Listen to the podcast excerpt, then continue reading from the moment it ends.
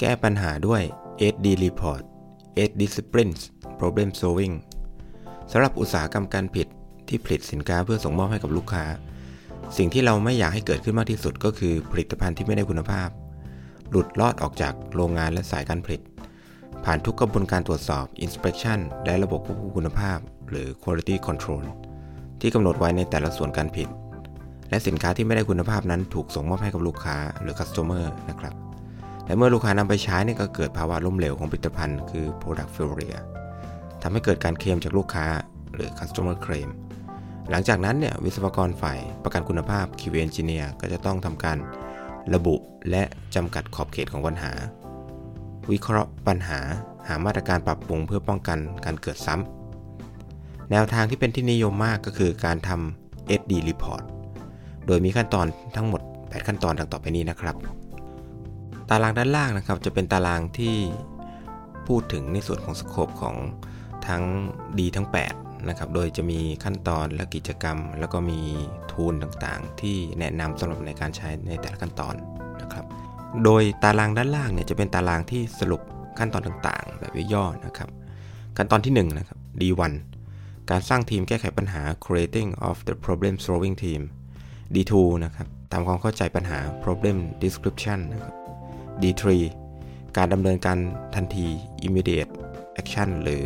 containment action นะครับ D4 การวิเคราะห์รากของปัญหา root cause analysis D5 การเสนอแนวทางแก้ไขปัญหา corrective action proposals D6 การดำเนินการแก้ไข implementation of corrective actions D7 มาตรการป้องกัน prevention actions D8 คือขั้นตอนสุดท้ายคือการปิดปัญหาหรือ closing นะครับ และด้านขวาของตารางก็จะมีทูลต่างๆ ที่เป็นทูลทางด้าน quality ที่แนะนำในการใช้ในแต่ละขั้นตอนนะครับ ก็เป็นแค่ทูลเบื้องต้นนะครับ อาจจะใช้ทูลตัวอื่น เป็นตัวช่วยในแต่ละขั้นตอนด้วยก็ได้ ทีนี้เรามาลองดูทีละขั้นตอนแบบละเอียดกันอีกทีหนึ่งนะครับ D1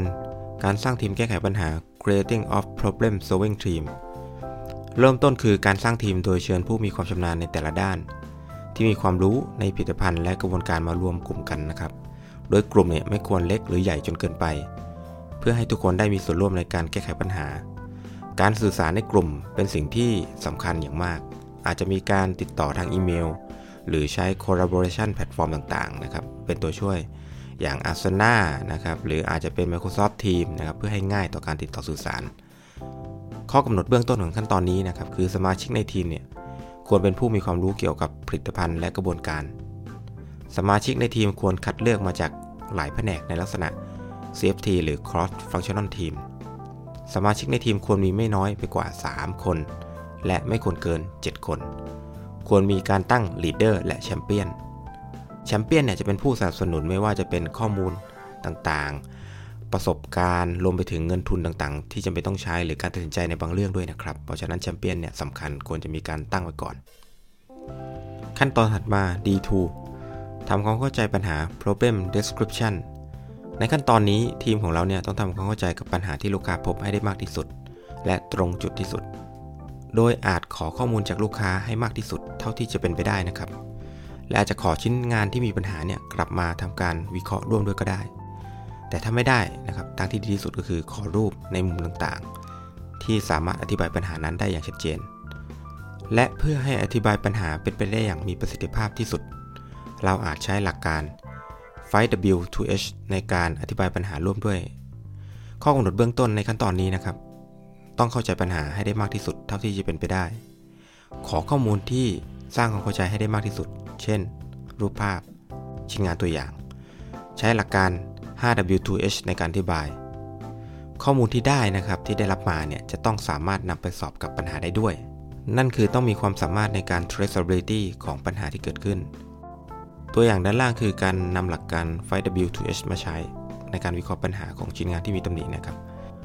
What คือมีรอยขีดบริเวณ DMC Who detect it ก็คือพนักงานของลูกค้านะครับ Operator at the customer side นะครับ How to detect ก็มีการตรวจจับได้จากกล้องตรวจสอบ by camera check when เมื่อไหร่นะครับก็วันที่ 19 เดือน 2 ปี 2019 ในกะดึกหรือในชิปนะครับ where กระบวนการผลิตของลูกค้าเองก็คือ customer production how many quantity นะครับเท่าไหร่ก็จำนวน 20 ชิ้น ก็มีการระบุว่ามีรูปแนบตามเอกสารที่ระบุมา ระบุหลอตด้วยนะครับ เป็นแบตที่ 0123ทับ2019 เพื่อสำหรับนำไปใช้ในการ traceability ในการสอบกับขอบเขตปัญหานะครับ ขั้นตอนที่ 3 นะครับ D3 การดำเนินการทันที immediate action หรือการกักกันปัญหา containment action เป็นขั้นตอนที่ต้องรีบทำทันทีนะครับ คือต้องรีบกำหนดขอบเขตปัญหาที่เราได้วิเคราะห์ จากการสอบกับ traceability หลังจากนั้นต้องรีบทำการกักกันปัญหาหรือ containment action ในขั้นตอนนี้เนี่ยมักจะเสียค่าใช้จ่ายสูงมาก แล้วก็อาจจะมีประสิทธิภาพไม่ถึง 100%ด้วยนะครับ อย่างไรก็ตามต้องรีบทำนะครับ เพื่อให้ลูกค้าสามารถปฏิบัติงาน หรือดำเนินการในขั้นตอนการผิดของลูกค้าได้ โดยไม่มีผลกระทบจากผลิตภัณฑ์ที่ล้มเหลวของเรา หรืออาจจะมีผลกระทบให้น้อยที่สุดเท่าที่จะเป็นไปได้ เช่น การส่งพนักงานของเราเนี่ยไปตรวจสอบผลิตภัณฑ์ 100%ที่กระบวนการผิดของลูกค้า โดยประจำทุกกะเลย จนกว่าจะแน่ใจว่าแบตชนั้นเนี่ยหรือแบตชที่ต้องสงสัยเนี่ยถูกใช้หมดไปแล้ว หรืออาจจะพิจารณาการนำเอาสินค้าไปทดแทนให้กับลูกค้าทันที ขั้นตอนนี้นะครับสิ่งที่จำเป็นคือต้องรีบสื่อสารกับลูกค้า อย่างฉับไวและข้อมูลครบถ้วนที่สุดนะครับ ข้อกำหนดเบื้องต้นของขั้นตอนนี้นะครับ ระบุขอบเขตของผลิตภัณฑ์ที่ล้มเหลวได้อย่างชัดเจนดำเนินการกักกันปัญหา containment action เนี่ยทันที แม้ว่าต้องเสียค่าใช้จ่ายสูง ต้องประกันคุณภาพผลิตภัณฑ์ให้ได้ 100%จากการตรวจสอบ ในขั้นตอน inspection สามารถคัดแยกของดีของเสียได้ หรือต้องมีการทดแทนสินค้าให้กับลูกค้าทันที ขั้นตอนนี้เนี่ยการสื่อสารกับลูกค้าต้องฉับไวชัดเจน ข้อมูลครบถ้วน ขั้นตอนที่ 4 D4 การวิเคราะห์รากของปัญหา root cause analysis การวิเคราะห์รากของปัญหาเป็นขั้นตอนที่สำคัญที่สุดนะครับ เพราะหากมีการวิเคราะห์รากของปัญหาไม่ถูกต้อง การดำเนินการหลังจากนี้จะสูญเปล่าทันที อาจเสียทั้งเงินและเวลาในการดำเนินการ รวมถึงปัญหาก็ยังเกิดซ้ำอีก เพื่อให้ได้รากของปัญหาที่ถูกต้องเนี่ยเราสามารถใช้เครื่องมือคุณภาพต่างๆ ได้นะครับ ก็คือ quality tool ต่างๆ ตัวอย่างเช่น QC 7 Tool brainstorming YY analysis Ichikawa diagram เป็นต้นนะครับสำหรับ QC 7 Tool เนี่ยสามารถศึกษาเพิ่มเติมจากคลิปที่ทำมาก่อนหน้านี้นะครับ ขอแนะนำเทคนิคเฉพาะสำหรับ brainstorming แล้วก็ YY analysis นะครับ brainstorming หรือการระดมสมอง เป็นวิธีการเริ่มต้นที่จะนำไปสู่การวิเคราะห์ผ่านตูนตัวอื่นๆนะครับ การระดมสมองเป็นกิจกรรมที่ทำเป็นแบบกลุ่ม โดยอาจกำหนดเงื่อนไขบางอย่าง เพื่อให้การประชุมมีประสิทธิภาพสูงสุด ขอแนะนำขั้นตอนคร่าวๆดังต่อไปนี้นะครับขั้นตอนแรกคือการเลือกสมาชิกในทีมนะครับ สมาชิกในทีมเนี่ยควรเป็นสมาชิกที่มีความรู้เกี่ยวกับผลิตภัณฑ์และกระบวนการที่มาจากต่างแผนกกัน ในลักษณะ cross functional team นะครับ ก่อนเริ่มประชุมเนี่ยควรเลือกผู้นำการประชุม โดยผู้นำการประชุมจะต้องกระตุ้นให้เกิดการพูดคุยในประเด็นของปัญหา แล้วก็สามารถสรุปผลลัพธ์ที่ต้องการได้ ขั้นตอนที่3นะผู้นำการประชุมจะต้องแจ้งกฎการประชุม คือต้องไม่ตัดสินไอเดียของคนอื่น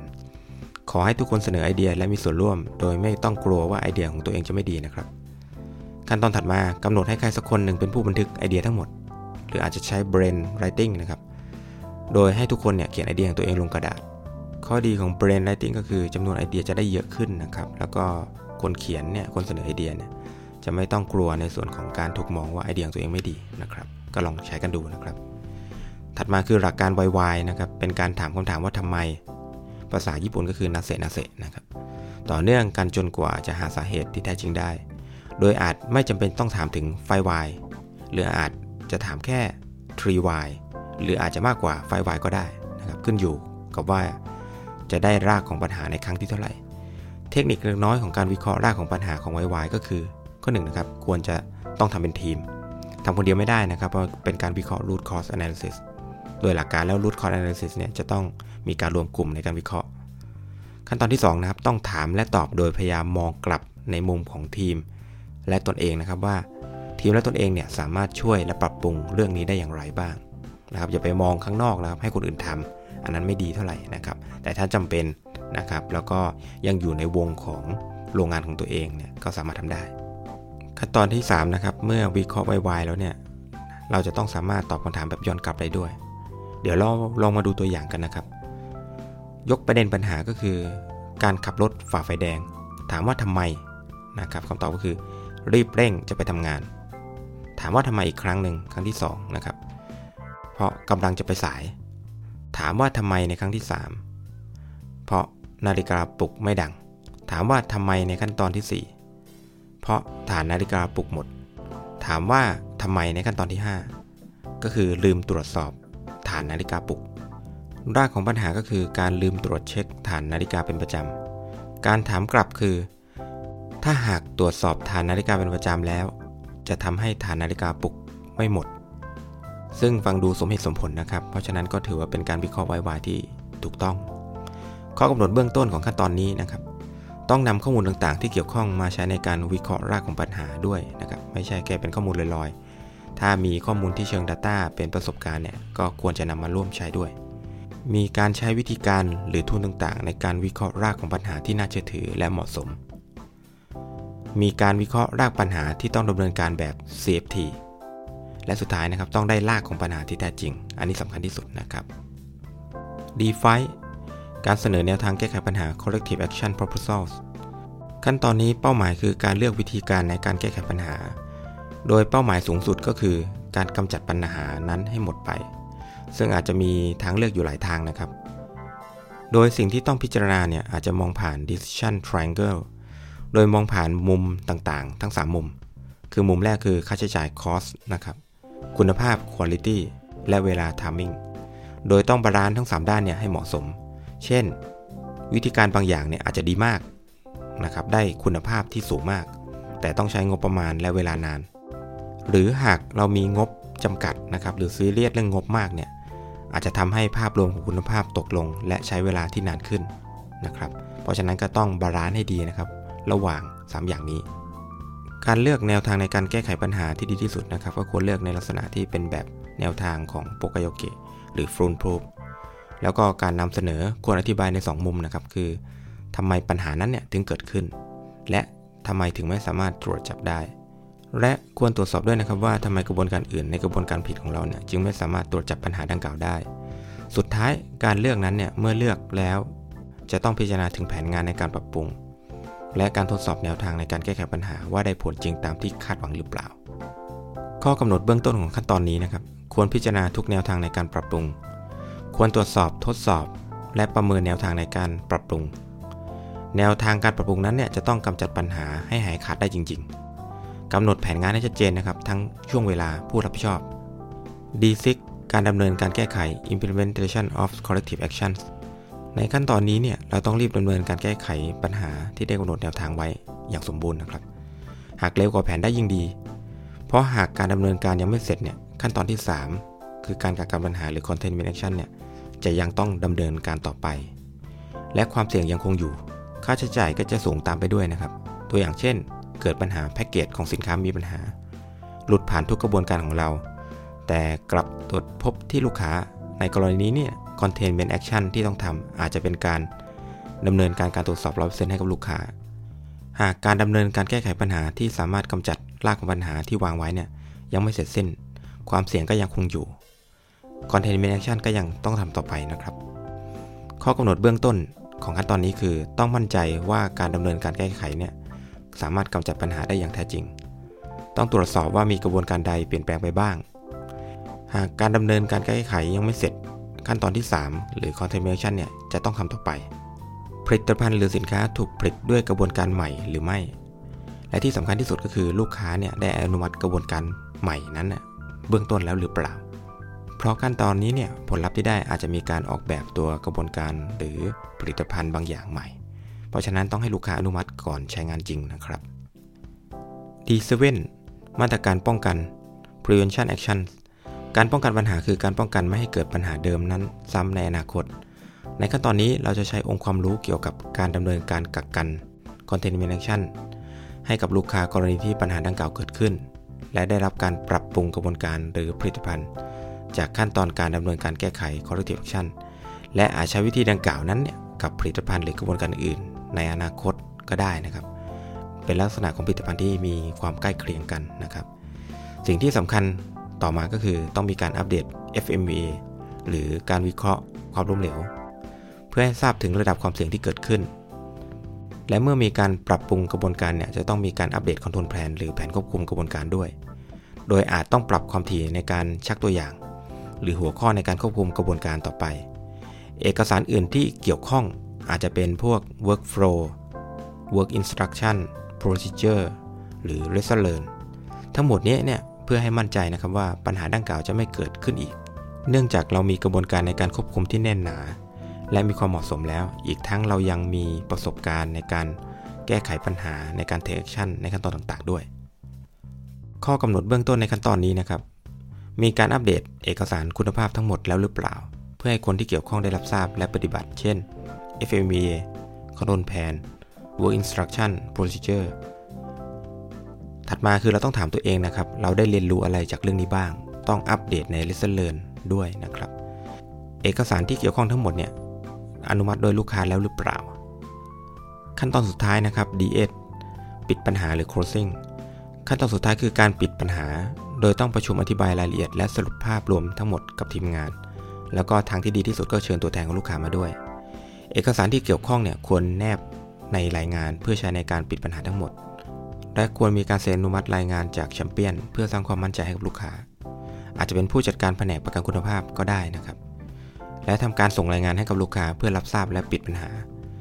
รายงานเนี่ยต้องถูกเก็บไว้ตามมาตรฐานที่ลูกค้ากำหนดนะครับอาจจะเป็น 10 ปี 20 ปี หรือตลอดช่วงเวลาของอายุของตัวผลิตภัณฑ์ ตามสัญญาซื้อขายกับลูกค้านะครับ ระยะเวลาในการดำเนินการในขั้นตอนต่างๆเนี่ยอาจจะอ้างอิงตามตารางด้านล่างนะครับ D1 ถึง D3 เนี่ยจะต้องรีบดำเนินการภายใน 24 ชั่วโมง หลังจากได้รับแจ้งปัญหานะครับ อันนี้เป็นขั้นตอนที่ต้องรีบทำอย่างรวดเร็ว D4 นะครับ ช่วง 1 วันถึง 3 วัน D5 ถึง D6 อาจจะเป็นช่วง 7 วันถึง 14 วัน แล้วก็สุดท้ายนะครับคือ D7 กับ D8 ก็แล้วแต่การตกลงกับลูกค้านะครับ เพราะเป็นการแอคชั่นที่อาจจะต้องใช้เวลา รูปแบบเอกสาร SD Report ไม่มีการกำหนดตายตัวนะครับ โดยอาจจะต้องพูดคุยกับลูกค้าว่าจะให้ใช้เอกสารในลักษณะไหน สุดท้ายนะครับ หากปัญหาเกิดขึ้น และเราใช้หลักการ SD Report ในการตอบลูกค้า ผมเชื่อว่าเราจะสร้างความมั่นใจ และความเชื่อมั่นให้กับลูกค้าในการแก้ไขปัญหา และป้องกันปัญหาไม่ให้เกิดซ้ำได้อย่างแน่นอน เนื่องจากเป็นขั้นตอนที่เป็นสากล ใช้ในอุตสาหกรรมการผลิตหลายประเภท โดยเฉพาะอุตสาหกรรมยานยนต์นะครับ ลองศึกษาและนำไปใช้กันดูนะครับ